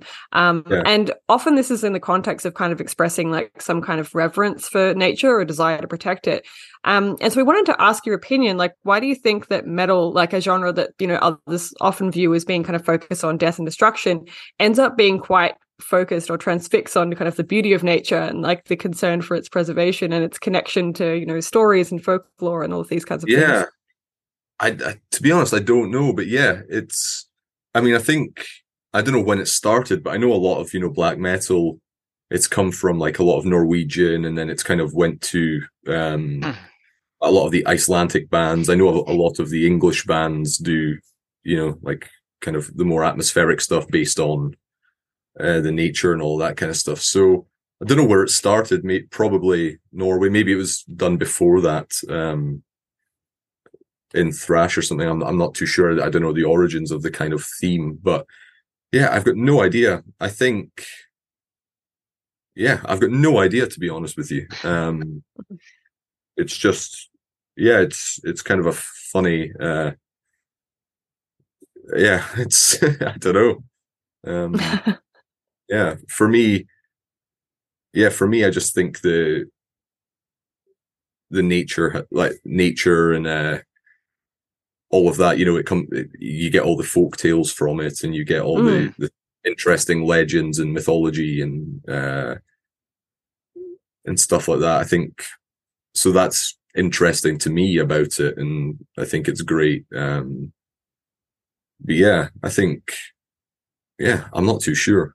I'm not too sure in general. Well, Fair enough. yeah. Sorry. yeah. well, moving kind of back to language choice, um, we noticed in addition to references to Scottish folklore and history, your lyrics also feature uh, forms of Scottish or um, Scottish English, Scottish uh, d- variety of English. Uh, for instance, you have, and again, apologies if I, I mispronounce these, but um, mither for mother, uh, Mither, Kirk- yeah. mither, mither, uh, kirkyard for churchyard, Mm. um, brae, a steep bank or hillside, uh, Widdershins for anti-clockwise, uh, Boggle for a, a Scottish ghost, and yeah. um, so sorry, did I did I butcher that one? No, no, Bogle. Oh, yeah. Bogle. Okay, okay. Yeah. I I know that because I'm a nerd, they are magic cards. Um, uh, so uh, then also there are many uses of uh, apostrophe o in place of of, as in devil o the sea and end of days, which could be ar- archaic as mentioned earlier, but we also uh, felt were references to Scottish pronunciation at times. Mm. Um, why did you include a few forms of Scottish English, and like what effect do you think they have on the overall feel of these songs, especially um, you know, uh, traditionally uh, metal uh, has had kind of a uh, English from nowhere sort of, you know, like uh, the the genre International English, yeah, international English, which of course tends unquote, look yeah. like American, yeah. Mm. Um, but there has been, you know, there's more and more metal being made around the world. Uh, there's, you know, bands like Alien Weaponry singing in, um, you know, Aboriginal New Zealand la- languages. Uh, you got bands like Chthonic singing in Taiwanese. Do you view yourself as part of this kind of uh, like? Is there a desire to in- internationalize and metal and represent like your variety of of language in the music that you make on a global stage? Um, a little bit. Um, again, a lot of the language used there, like the Scottish language, for example, the Mither of the Sea and s- like stuff like that, uh, is based on like what things are actually called. You know, like the the Mither of the Sea. Um, using O, yeah, like I say, it can be it can be a reference to like old language, or it can be that's how we would pronounce or how I would pronounce a lot of words. You know, just O instead of of. Um, so it's yeah, correct in terms of that. Both a reference to kind of both. Um, but yeah, I think I use the words mainly in the context. I think it's important for the uh, in context. You know, um, it's similar with why I use the bagpipes in one of the tracks. It's uh, it depends on on the context. It would make I feel like it would it wouldn't make a lot of sense for me to kind of use full Scottish language or full Scottish like pronunciations like for no reason. Um, just why I I didn't use the bagpipes for no reason. Like I I wanted to use them in a song that tied with the lyrical themes, like tied with the so the bagpipes work because it's a Scottish song, like a Scottish based song lyrically. Um, and I use the words or pronunciations or whatever because the the tracks are Scottish and because the the the creatures referred to are called whatever they're called, like with Scottish names and Mhm. uh, things like that. So I think it it depends on the context. Um, there there have been a few people saying like they've learned like some stuff, you know, from from the album, like whether it just be like some Scottish words or whether it be like about um like the Nuckelavee, for example, like they'd never heard that and they think it's cool or whatever. So it's cool to to get some of these Scottish uh things out there to people um that have never heard of them before and things like that. But it wasn't uh it wasn't like the main aim of mine. Again, the main aim was mm-hmm. just to kind of fit the music, kind of get everything um yeah, just kind of make the best songs possible and do something a little bit interesting and different to what I usually do. And yeah, it it's cool that people are telling me, you know, like, oh, I never heard of um yeah, the Stoorworm or whatever. And it's yeah, it's it's it's cool to hear people say like they've actually, I guess, like learned something from from my uh from my uh just my my screaming, my my rambling and my screaming. It's cool to hear people that can actually learn something. Have you ever right. considered writing a full song in in Scots or Scottish Gaelic? Um, I don't speak Gaelic, so I think it would be a bit uh, kind of disingenuous. I think it would be a bit, you know, try that that would be a bit maybe going too far, trying to like pretend I'm something I'm not or something, you know. Uh, um, and sometimes I don't know. Sometimes the Scottish words. It's why everyone like Scottish singers and stuff sing like with an American accent or whatever, because I think we've just been trained to hear things sound a bit different. Yeah, like don't fit properly, you know. Um, so, so, I mean, there are people that sing in their Scottish accent and they're great. Uh, you know, obviously they're great, but in general, I mean, um, I think we've been kind of conditioned to hear the English or American kind of uh, accent as the the standard. So even for me, you know, so it would be kind of difficult for me to, I think, write and sing in Scottish, uh, just because of the way I've been like all the music I like and everything I'm influenced by is is uh sounds the way it does. Um, but I'm not ruling it out. Um, I because even you know just being like dealing like me in general, for example, now my I I don't think my accent's too strong at the moment. Um, whereas you know, like if I'm speaking with my family or something, my accent is a lot stronger. I'll use words that I don't that I would never use like to uh, non-Scottish people just because it's um, because obviously you wouldn't understand like uh, like the the slang and stuff, and just because of the nature of what I do, you know, I'm I I'm a musician. I deal with people from all over the world. You know, I've got to make sure they can understand me when I speak, and I need to, um, you know, so I kind of tone down my accent and try and and I tone down the the the slang and the and the Scottishness mm. so that people can actually understand me. Um, so I think, yeah, um, we, I mean, we'll see. I'll never say never to doing anything in a song really, but, um, as long as it fits, as long as it's not, you know, doing something for the sake of it, you know, I don't want to just be like, oh, this is Scottish just to, just to try and like impress people or something or whatever. You know? mm-hmm. uh, it's got to it's got to fit the song. It's got to be good, and uh, anything other than that is like a kind of uh, like a, a, a bonus, you know. Um. mm-hmm. I was going to ask, just like you know, because you're saying that a lot of the Scottish words that you've included, like you've included because like they represent the name of a thing, you know, mm. like um, you said, you mentioned the Stoorworm, Mm. Okay, so that, that's its name. Um, what about in like in, in terms of other words like brae and kirkyard? Like in the lyric, like if you want a specific example, warlocks in the kirkyards conspire with death, or eyes on the brae, sin guides this way. Um, yeah, like why particularly like those words? Yeah, so kirkyard, that I believe, um, if that's from um, the war uh, warlocks, the title track, and mm-hmm. that is again that is a word used in the poem as well. Oh, so. Okay um, if I remember correctly. Um, so that is why that's used. Although, yeah, I would say that, and it's not too, um, you know, it's not too out there. I think you can mm-hmm. still kind of I think you can still kind of guess that it's a a churchyard. Like, um, but yeah, Brae. I guess. Yeah, I don't know that. Yeah, that's kind of an outlier. I thought it was just the first lyric that came to my head, mm-hmm. and I thought, um, so yeah, I just used that just because yeah, it came to my head and it fit what I was doing. Um, and I never really put too much thought into it other than that. So that is one, yeah, one instance of something I used kind of, um, a Scottish word just for the, for the context of the track and no quotations or no, um, previous use of the word or whatever. Um, yeah, it, again, it was just something that kind of, it felt right to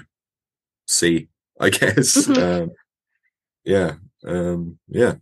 So, I mean, are are you pushing back against like the dominance of, I guess, like American English style lyrics and metal at all intentionally, or or even if it wasn't intentional? When you look at your lyrics now for this latest album, like, is part of you kind of happy to see parts of your variety represented um, in the genre explicitly? Um, not really. It's not. Uh, I'm not really. You know, I, I'm not really trying to push against any like language being used. I'm it was just the way that the songs came out mm-hmm. and the way that I was writing at the time, I guess. I mean, um, it doesn't really matter to me um, what how the how the songs are written. It's just how I was writing them, I guess, at the time.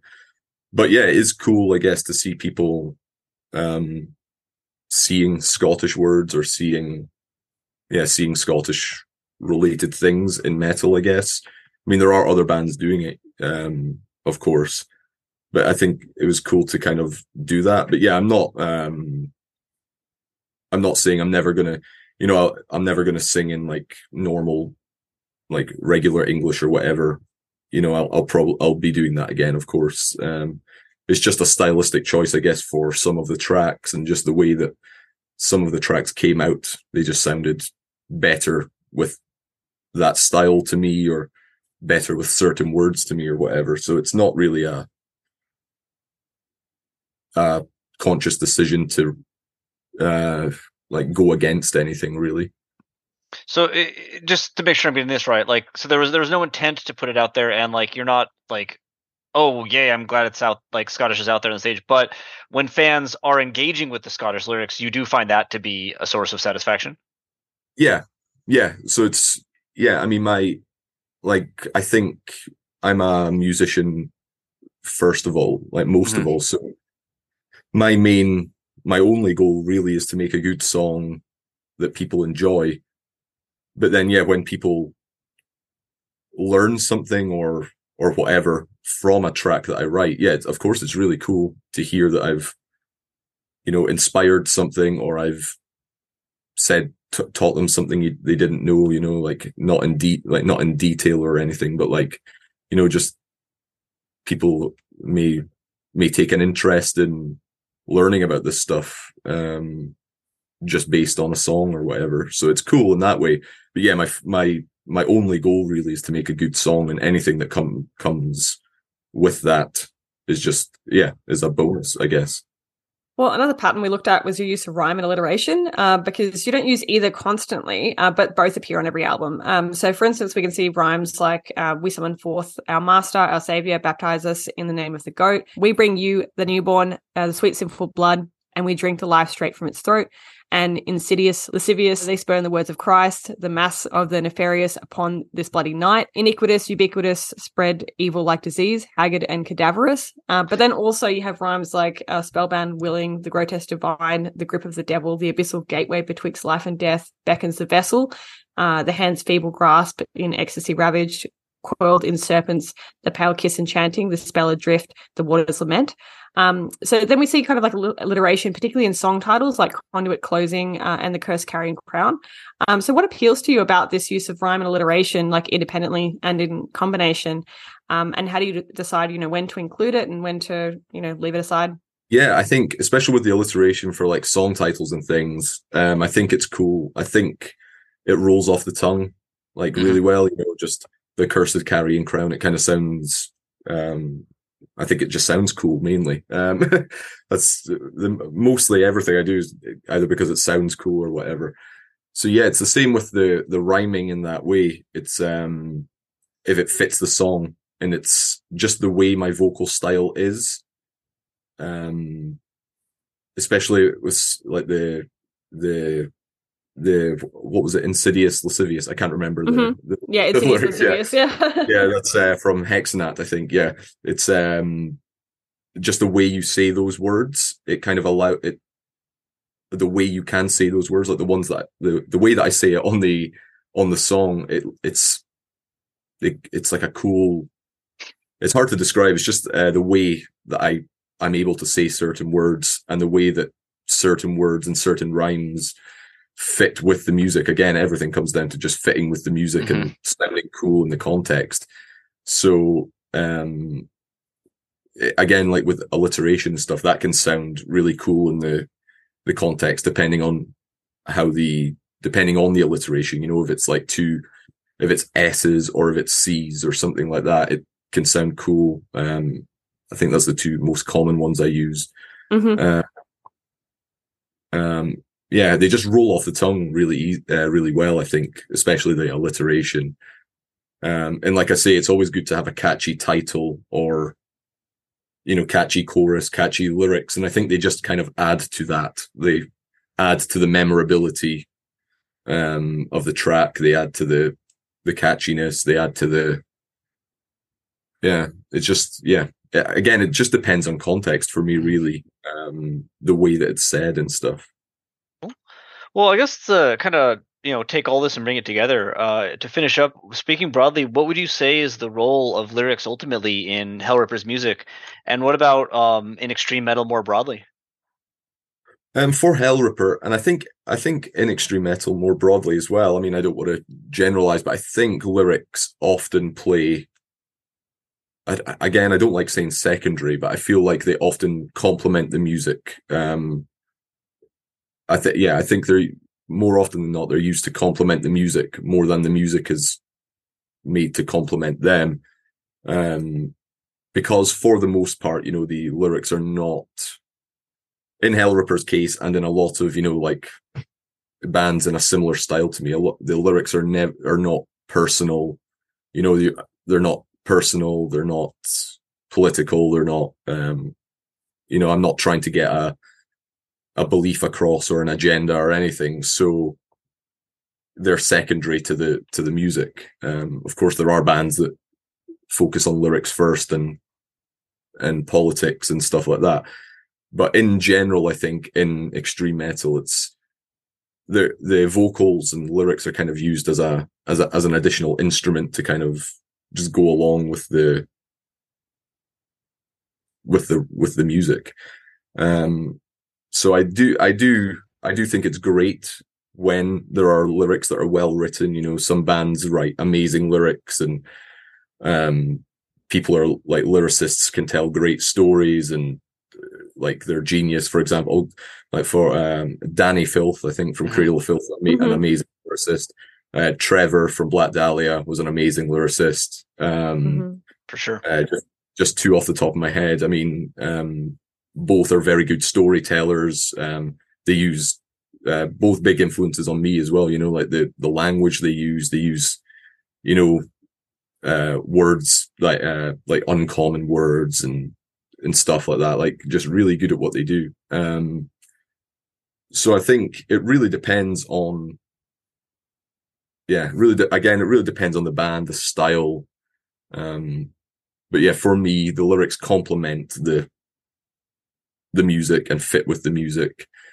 Um, and I would say for the most part, that's kind of what it's like in extreme metal as well, though. Yeah. It always helps, you know, when you've got a, like the two, the two guys I just mentioned there, you know, they're separate, um, they're, they're vocalists and lyricists. And then they have like the bands that do the music. So like the lyricist and the lyrics and the vocals are kind of their, their um, stamp on the music as well. So it's always great when you've got someone like that, you know, um, who's able to, you know, treat the lyrics like it's their instrument, that it's their like songwriting mm. tool. What I mean, I don't know if that, if I'm sounding, uh, no, it makes like, total sense. Mm-hmm. Yeah. Um, first for me, yeah, like, like I keep saying, like the music is my thing. mm-hmm. I'm not the best. I wouldn't say I'm the best lyricist. I wouldn't say uh, I'm the best storyteller or anything, you know. So uh, the lyrics kind of aren't as natural to me as the music would be, if that makes sense. Um, yeah. so like like not not to you know uh complete thought experiment. You can just answer even just yes or no, but say you were in a like a band band that had like a full lineup and you were just doing vocals do you think that would like drastically change how you approach uh, i think so yeah yeah i hmm. think hmm. I think so because it would give you it would give me kind of more like i wouldn't need to focus if someone else was writing the music you know mm-hmm. i would yeah. kind of i would develop the craft of lyric writing and i would you know focus all my energy on like solely lyrics you know, um, solely writing and solely coming up with stories and stuff like that. I mean, I don't want to diminish and say that my lyrics are awful. no, no, try. no, no mm. implication there either. So, um, yeah. No. Um, but I think you know if it's, I think it's just in general. If you only have one thing to focus on, like all your energy on, I think mm-hmm. you'll probably develop. You'll probably uh, develop your skills more if you're just mm-hmm. focusing on you know the one thing. Um, whereas yeah, the music is the one thing that I really want to focus on. So like you know, writing songs and stuff is what I really want to focus on. And the lyrics, I do put a great deal of effort into them, but I um don't feel like I don't think they're um yeah again i don't i hate saying secondary but they come they're secondary to the music for me i feel like in extreme metal in general the music is more what people recognize as what people listen to rather than the lyrics. I think in general. Sure, I and mean, yeah, some of the like, bands. Oh, sorry, yeah, guys. Now you got it. Uh, just like yeah, there, there are metal bands with no vocals, but I don't know any metal bands with no um instruments.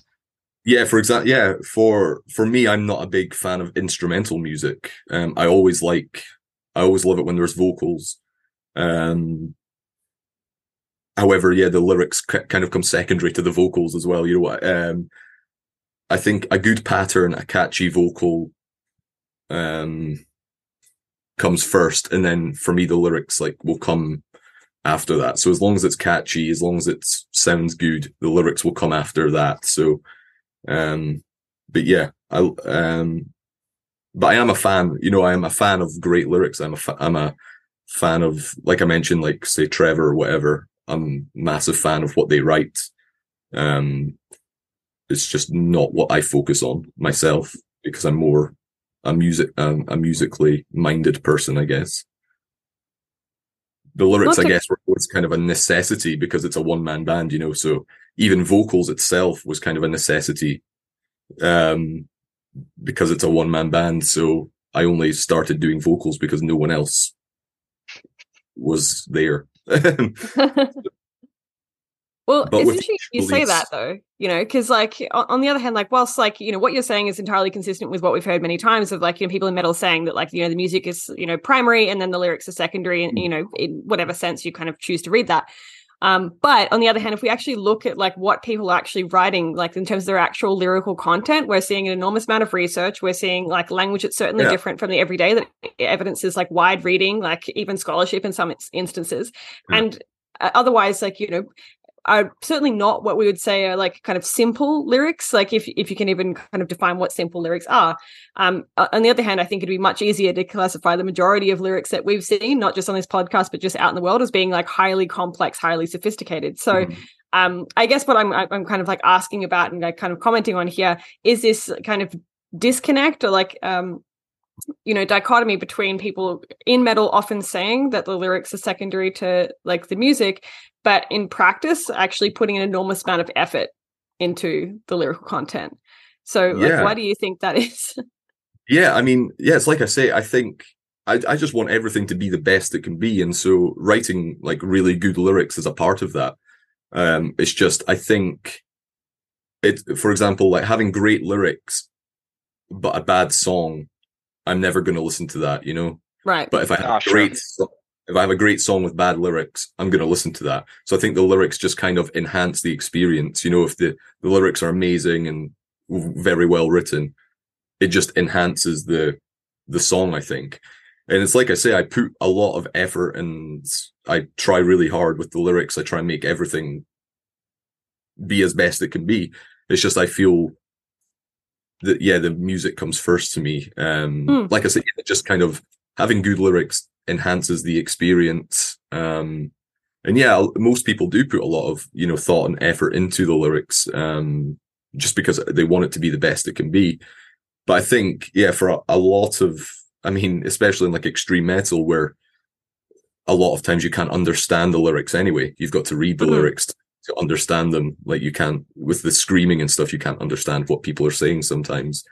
Um, that's why it's kind of secondary, you know, um, because you can't unless you kind of v- focus a lot or unless you read the lyrics and stuff, you can't tell if a lot of times you can't tell if the lyrics mm. are ridiculous or awful or, or um so I think that's why they become secondary in extreme metal for the most part, just because the lyrics are less prominent. Um, they're less audible, I guess. Mm-hmm. Yeah.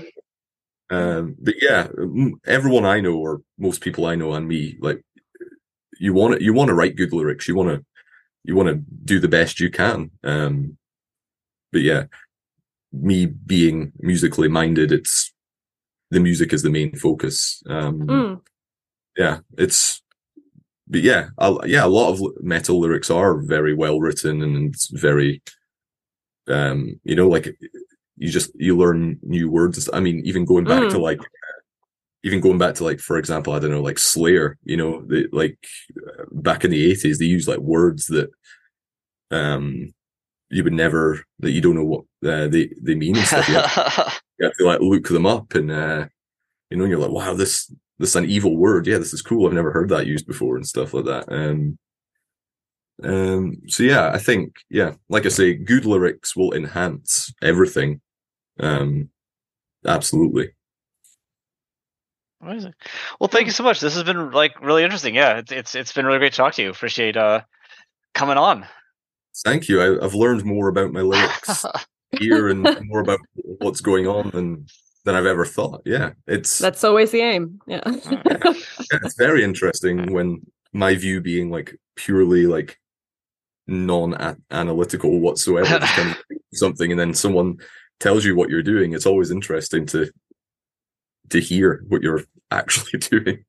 well, yeah. When we emailed you and you said like, oh, "I don't think about lyrics that much," um, and then we looked at like, I, I, I, we're both like, "I don't believe him" because like there's so much to talk about. Yeah, yeah yeah, I mean, yeah, when you said that, I thought, yeah, we're going to get like a 10 minute conversation. I've got, no, like, I've got no idea what, um, what you could possibly, um, explore, but yeah, there are, yeah, a lot, maybe a little bit more, um, things going on than I realized. We'll set up an interview with um, animals as leaders or something and get that 10, ep- 10 minute episode done. Yeah. Uh, well, yeah, we should also ask, you know, for any of our listeners and stuff who want to kind of uh, explore more of your music, uh, where's the best place to go for all of that? So, uh, uh, the Hellripper Bandcamp page, which is hellripper.bandcamp.com, mm-hmm. or you can go on Spotify and all the streaming places like that. Um, just wherever you listen to music, really. Type in Hellripper and it should come up. And is there anything, um, you know, like this is obviously, uh, as we mentioned at the beginning, we're recording a bit in advance, so it'll it'll come out later in the year. But uh, do you have anything uh, that's in the works that people can look uh, forward to, or is you know you're on a little bit of a break?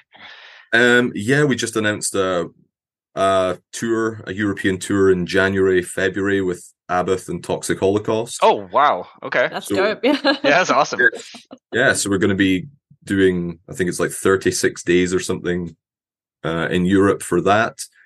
Um, I'm working on a new single or two um, to try and release next year at some point uh, while I'm working on the the next album because that that that'll take a little a little longer. Um, and then yeah, next in summer 2024, we're going to be doing a bunch of festivals and doing a small tour around Europe again. Um, primarily UK and Europe based for now. Um, and we'll get to Australia and the US and stuff. Oh. Eventually, eventually, when we can, when we can, yeah, um, when we get things sorted and when we're kind of available because yeah, we're doing more and more each year that um the it's kind of difficult to kind of plan um other stuff.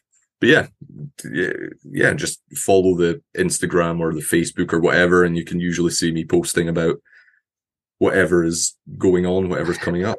And yeah. Well, I'm very excited to hear you're coming to Australia. That'll be great. Yeah, that'd be amazing. yeah. Yeah, I'd, I'd love to make it happen. We've had we've been in talks for ages about it, but it's just yeah, it's never been never been doable, never available, never the right time or whatever. Mm. So hopefully we can make it happen soon enough. I want to I want to get everywhere. I want to get over there especially. Um yeah. Sweet. Sick. Uh, cool. Yeah, well, thanks again. This was really great. Um, really fun uh, interview for us. Um, and I hope you know you've enjoyed yeah. it as well. Yeah. yeah. Even if like you know every second answer was like you're thinking about this and a level. We're, we're thinking about it too much. Yeah. yeah. yeah. No, no, but yeah, it was interesting. Thank you very much, guys. I really appreciate that. Cool. Cheers. No worries. Thanks a lot, man. Thank you for listening to Lingüa Brütallica. We hope you enjoyed it and we hope you stay tuned for our next episode. Before we leave, we just wanted to acknowledge that this podcast is recorded on the unceded lands of the Wurundjeri people of the Kulin Nation and the Gadigal people of the Eora Nation. We pay respects to their elders, past and present.